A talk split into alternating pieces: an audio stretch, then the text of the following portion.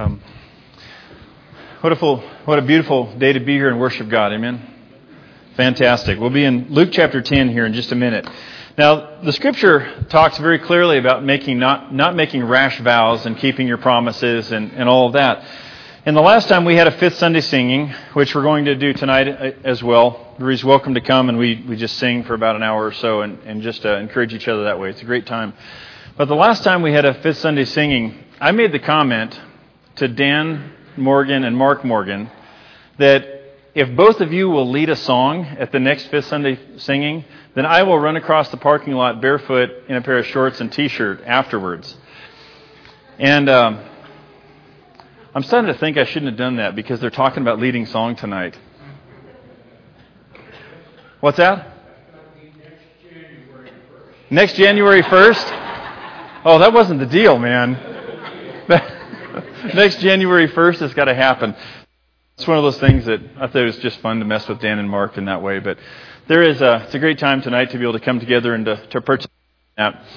Now we're back in the book of Luke. It's been a few weeks since we've been there. John Dufford preached, and uh, and then I preached last Sunday talking about uh, what I had shared at the youth rally about there's tough stuff that happens in life. Just don't give up. That's the big thing. Just don't give up. Continue to put God first and continue to pursue Him.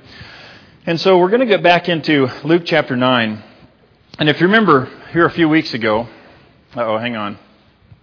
Oh, there we go. Okay.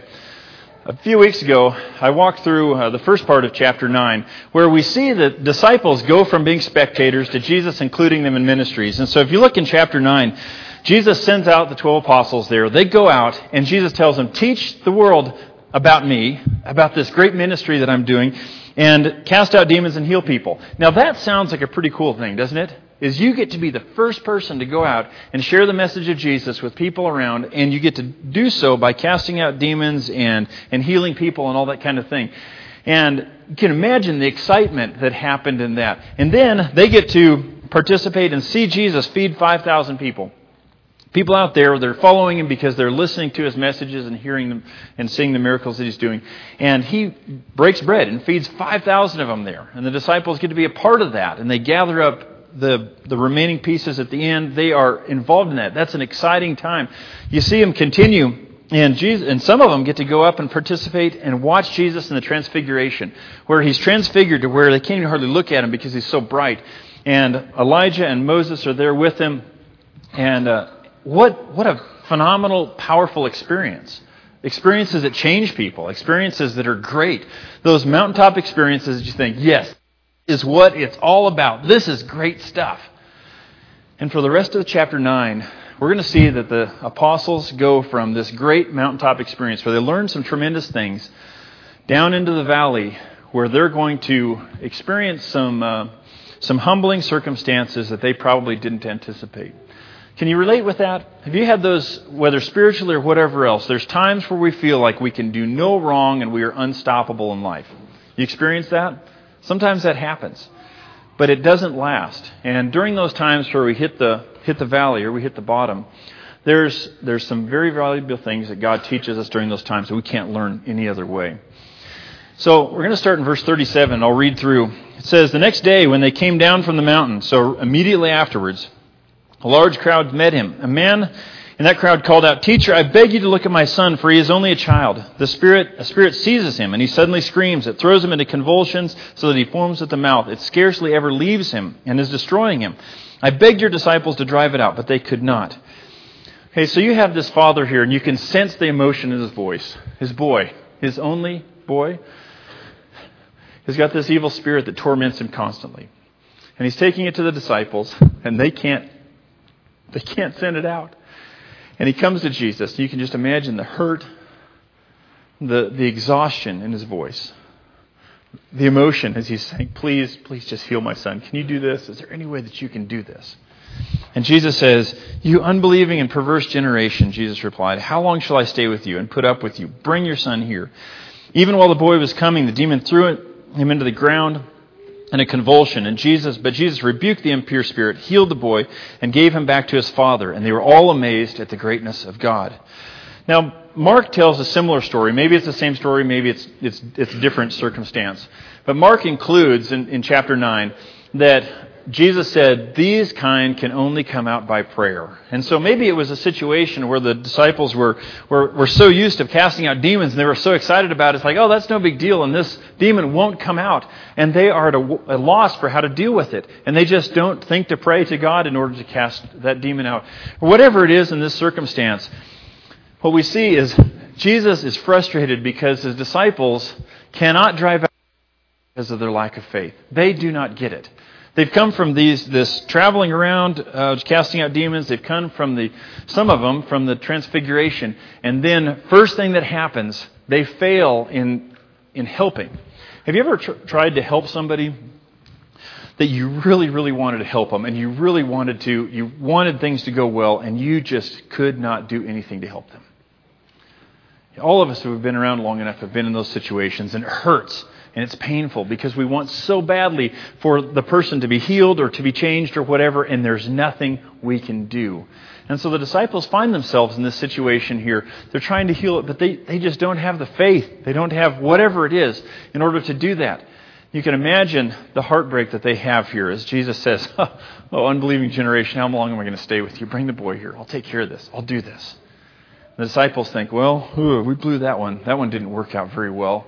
Let's continue on. In verse, um, last part of verse 43, it says, While everyone was marveling at all that Jesus did, he said to his disciples, Listen carefully to what I'm about to tell you. The Son of Man is going to be delivered into the hands of men. But they did not understand what this meant. It was hidden from them, so that they did not grasp it, and they were afraid to ask him about it. And so, just after he casts out this demon, disciples there, it says, All right, here's the deal. Remember what it's about. What I'm about is I'm going to be handed over to the religious leaders. That's what's going to be happening. That's what I'm about.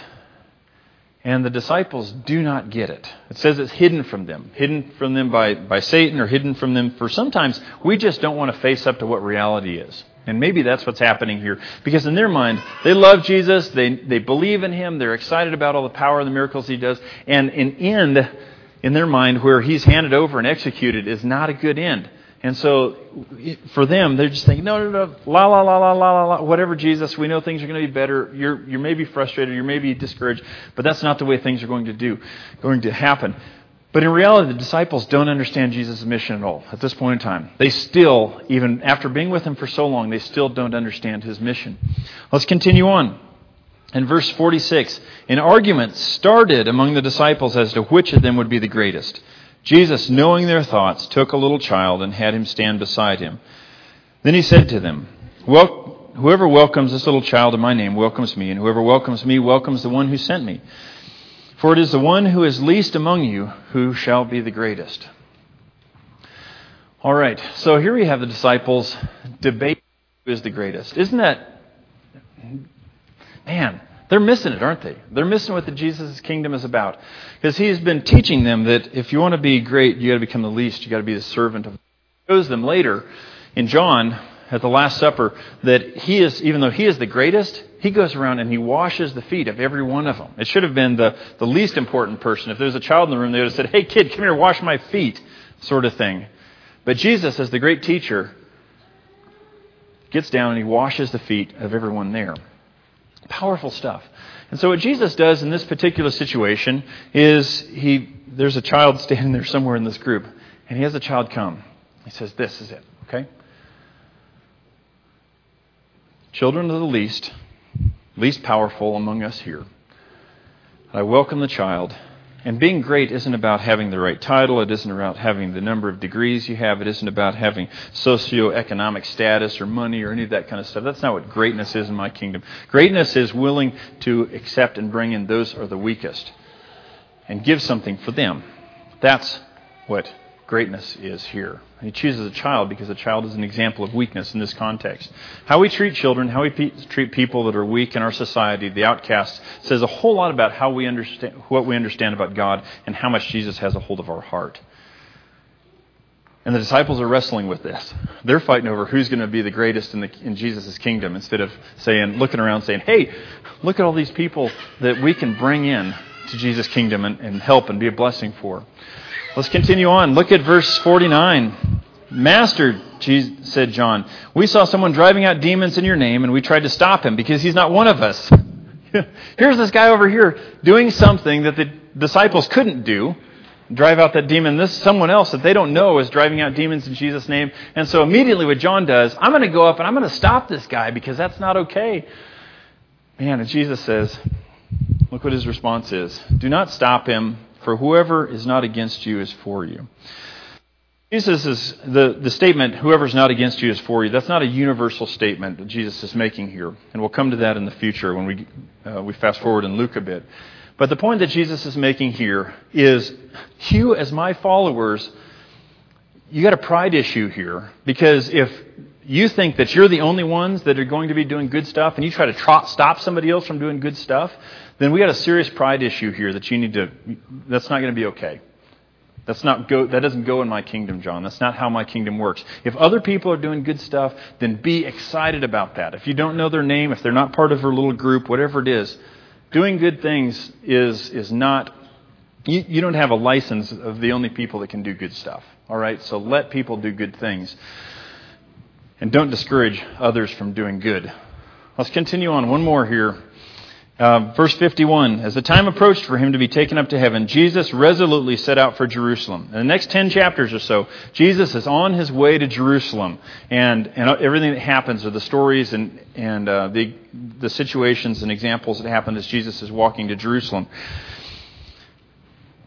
Verse 52 And he sent messengers on ahead who went into a Samaritan village to get things ready for him. But the people there did not welcome him because he was heading for Jerusalem. The Samaritans were people that did not like the Jews and vice versa. Okay.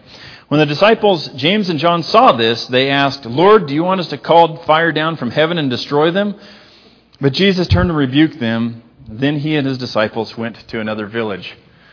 Okay, so what happens is the disciples, as they're going through Samaria, one of the towns doesn't welcome Jesus because they say, No, you're on your way to Jerusalem. We're not going to welcome you.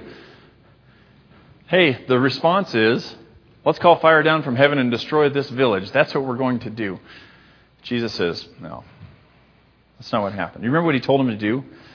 So when you're in a village and, and they reject you, shake the dust off your feet. That's peaceful. It's not revenge oriented. But the disciples here want revenge. They said some ugly stuff to us. Let's finish this now. Let's deal with this. Let's tear some heads off. Let's do this. Jesus says, No, that's, that's not how it's going to work. It's not how it's going to work. You get, in these verses, you get the sense that after the disciples came from this great mountaintop experience, they come down into the valley and there's some rough moments here, aren't there? Because sometimes maybe our in our mind is the things that we love are obviously the great mountaintop experiences where our hearts are touched where where things are changed within us where we're surrounded by great people and life is just good and we love that. But we see really clearly from from Jesus and his disciples and, and this time of their ministry that leads them through is moment after moment after moment they're missing it and Jesus uses those moments to teach him some very, very important things. Look at the next verses here, verse 57. As they were walking along the road, a man said to him, I will follow you wherever you go. Jesus replied, Foxes have dens and birds have nests, but the Son of Man has no place to lay his head. He said to another man, Follow me. But he replied, Lord, first let me go and bury my father. And Jesus said to him, Let the dead bury their own dead, but you go and proclaim the kingdom of God. Still another said, I will follow you, Lord, but first, let me go back and say goodbye to my family. Jesus replied, No one who puts a hand to the plow and looks back is fit for service in the kingdom of God. Whew, tough stuff there, isn't it? As Jesus shares what it means to follow him. Now, I'm going to take a time out here for just a second because when we read that, that makes me terribly uncomfortable, and it probably does for you as well. What, is, what does that mean? Is Jesus saying that, that if I, I can't even say bye to my folks or bury my, my dad or um, can I can I not just I mean what is what does following Jesus mean here? Hey, Jesus uses what's called hyperbole or exaggeration sometimes to make a point, and we do too. We do the same things. Think about Jesus when he's in the Sermon on the Mount and he's teaching, and he says, "If your eye causes you to sin, gouge it out, or if your hand causes you to sin, cut it off." Okay? most of us are walking around here with two eyes and two hands. Okay, why have we not done that? Because we understand Jesus' point is be drastic about sin. Be drastic. Don't just say, well, you know, you know, whatever, maybe it'll go away, maybe it won't, or whatever, but this is just between me and God. Jesus says, no, no, get drastic, get rid of it, and do it now. Because if you don't, it's going to consume you, it's going to destroy you. We understand that type of language. Or if uh, uh, someone's watching a. I didn't ever play football, so I'm not, have not had this type of, of experience. How many of you played football at some point in time? Okay. Did you ever have a situation where at halftime the coach gets you in the locker room and sits you down and says, All right, we're going to finish this strong. I want you guys to go out there and I want you to tear everybody's heads off when you go out there. Okay? What happens if the team goes out and starts grabbing the other players by the head and start trying to tear heads off? Okay? No, no, no, that's not what I meant. That's not. Okay, we understand that. We use that type of language all the time. And so what Jesus is getting across here is following me means giving up personal comfort. There's times where I need to give up my bed for others. There's times where I don't know where I'm going to sleep. There's times where I need to change and adapt because of, of following, following God. That's what it takes. Also, prioritizing kingdom over family. That's going to be um, that's, that's vitally important. And also, eliminating excuses and distractions that, that bog us down. Because those things can all change us. Hey, let me give you just a kind of a funny example that, that helps me think about this in, in this term. I have, um, I carry an Android telephone. Okay? Everyone in my family, Sylvia, my mom and dad, my sister and brother in law, all of them are Apple people. And they all have Apple. I am the lone Android holdout. And so I get all this pressure from, hey, Chris, why don't you get an iPhone? Why don't you do this? You know, all that sort of thing. And and I said, Look, I'm not drinking the Kool Aid. It's not happening. Okay? I am sticking with my Android phone, and that's it. And once in a while, I'll make a joke and say, Well, maybe it'll be something like this. You know, sometimes there's someone becomes a Christian in a family, and nobody else in the family is a Christian. And they say, Well, because none of the rest of my family is going to go to be with God, I might as well go with them and just spend eternity with them, even if it's if, if it's in a bad place. And it's going to be the same with me. Is I'll get an iPhone. I'll say, "Well, I drank the Kool Aid. Now, are you guys happy?" You know, just you know, it's a funny example, but but there's a very serious point here. Okay, is that Jesus is saying, "If you're going to follow me, it's not always moments of transfiguration." It's not always going around being the first to share the message of God. It's not always being looking on the outward like, the, like we're successful. But what it means is giving it personal comfort, prioritizing kingdom over family, and eliminating excuses and distractions and saying, no matter what happens, I'm on board and I go and I go with God and I do it now. That's Jesus' point here. And so, from valleys to mountaintops, I found this quote helpful. The path to the mountaintop of glory is through the valleys of sacrifice, service, suffering, and shame. Okay, you look at that. If someone's telling me, all right, Chris, I got a deal for you, why don't you live a life of sacrifice, service, suffering, and shame? How does that sound? I, th- I say, no, no thanks. I'm not going down that road. Not interested in that. Why on earth would I do something like that? Let me give an example again from the sports world. How many of you are watching March Madness some right now? Okay. Yeah, some of us are watching the the final tournament of the the uh, NCAA men's basketball championship. It's uh, we're down to the the elite eight now. I think some of that's happening today. There was I watched a game with my family the other night, and uh, Duke was playing, and there was a guy playing for Duke, uh, Zion Williamson. Is that his name? Six seven and two hundred and eighty five pounds, and the guy moves. So just imagine that you set a pick and you've got six foot seven inches of 285 pounds of muscle coming at you. you know, imagine how scary that could be. But you look at these, these people, how they play. They have gone through all their life practicing, disciplining themselves to be able to play that game and to play it well. And you think there is moments where the guys playing that game right now that are in the Elite Eight, do you think that they had times of sacrifice? That they had to say, hmm, you know, I could go out and I could uh, eat ice cream um, and, and give myself a whole lot of ice cream and show up to practice overweight, and or I could uh, stay out late all the time, all those sort of things. You know, there's exceptions of people that do that, but there's a lot of sacrifice to arrive at that level of the game. There's a lot of service that has to arrive because if someone wants glory for themselves and is super concerned about glory for themselves and does not pass the ball to anybody else, what happens is the team loses. You get to that level, you have to have an idea of I don't care if that point comes off my fingertips, but if I've got someone over here, that ball is going to them and we're going to play as a team. I'm going to serve the others on my team. I'm going to have a lot of suffering. There's going to be some of these practices where coach calls at 6 a.m. where there's going to be suffering, and I'm not excited about it at all getting up. How many of you have had to do 6 a.m. practices some point in your life? Yeah, I did. Completely pointless in my mind.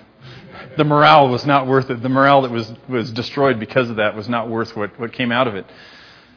Suffering and shame, there is times, uh, and this is this one is, is not as applicable as the others.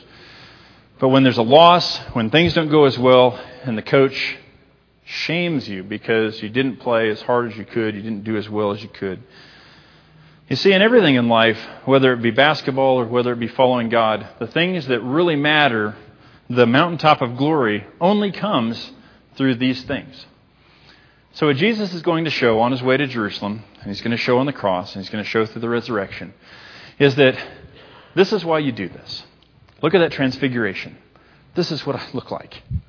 If you strip all the humanity away, Psh, there I am. You can't really look at me. And you just watch when I raise from the dead and I appear. You watch these people that put me to death running scared because they don't know what to do with me now. You watch all of this. And my promise is to you that you live for me, then you go to be with heaven in heaven with me where everything is perfect from here out. And believe me, it's worth any type of sacrifice, it's worth any type of service, it's worth any type of suffering, it's worth any type of shame that you have to go through in order to follow Christ because it is worth every ounce of it for what you get in the end. And that's Jesus' message to the disciples here. They fell, they, they messed up, they they had so many immature understandings of what it meant to serve God. And he uses this as an example to say, it's all right. Get up. Learn from me, and it's worth every bit of it. And there may be moments, I think all of us hit those moments where we think, man, is it worth following Christ right now? Is it worth doing things His way? I'm so tired of doing this. I'm so frustrated. And Jesus' answer to that is yes. Jump in, follow me, live out the abundant life of Jesus. It takes sacrifice, it takes service, it takes suffering, it takes shame, just like any other good thing to accomplish in life does. But the rewards are beyond your imagination. And that is something worth living for. I pray for that all of us, as we hopefully come in contact with the Gospel of Luke this week, we got a renewed sense that whatever we do and whatever we have to give up and whatever we have to whatever ways we serve God this week. It is worth every bit of it for what's coming. And we wake up every morning believing that. If you'd like to become a Christian or you'd like prayers of the church, welcome to head to the back. The elders are back there waiting to, to pray with you, whatever needs you may have or whatever's on your heart. Let's stand and sing together.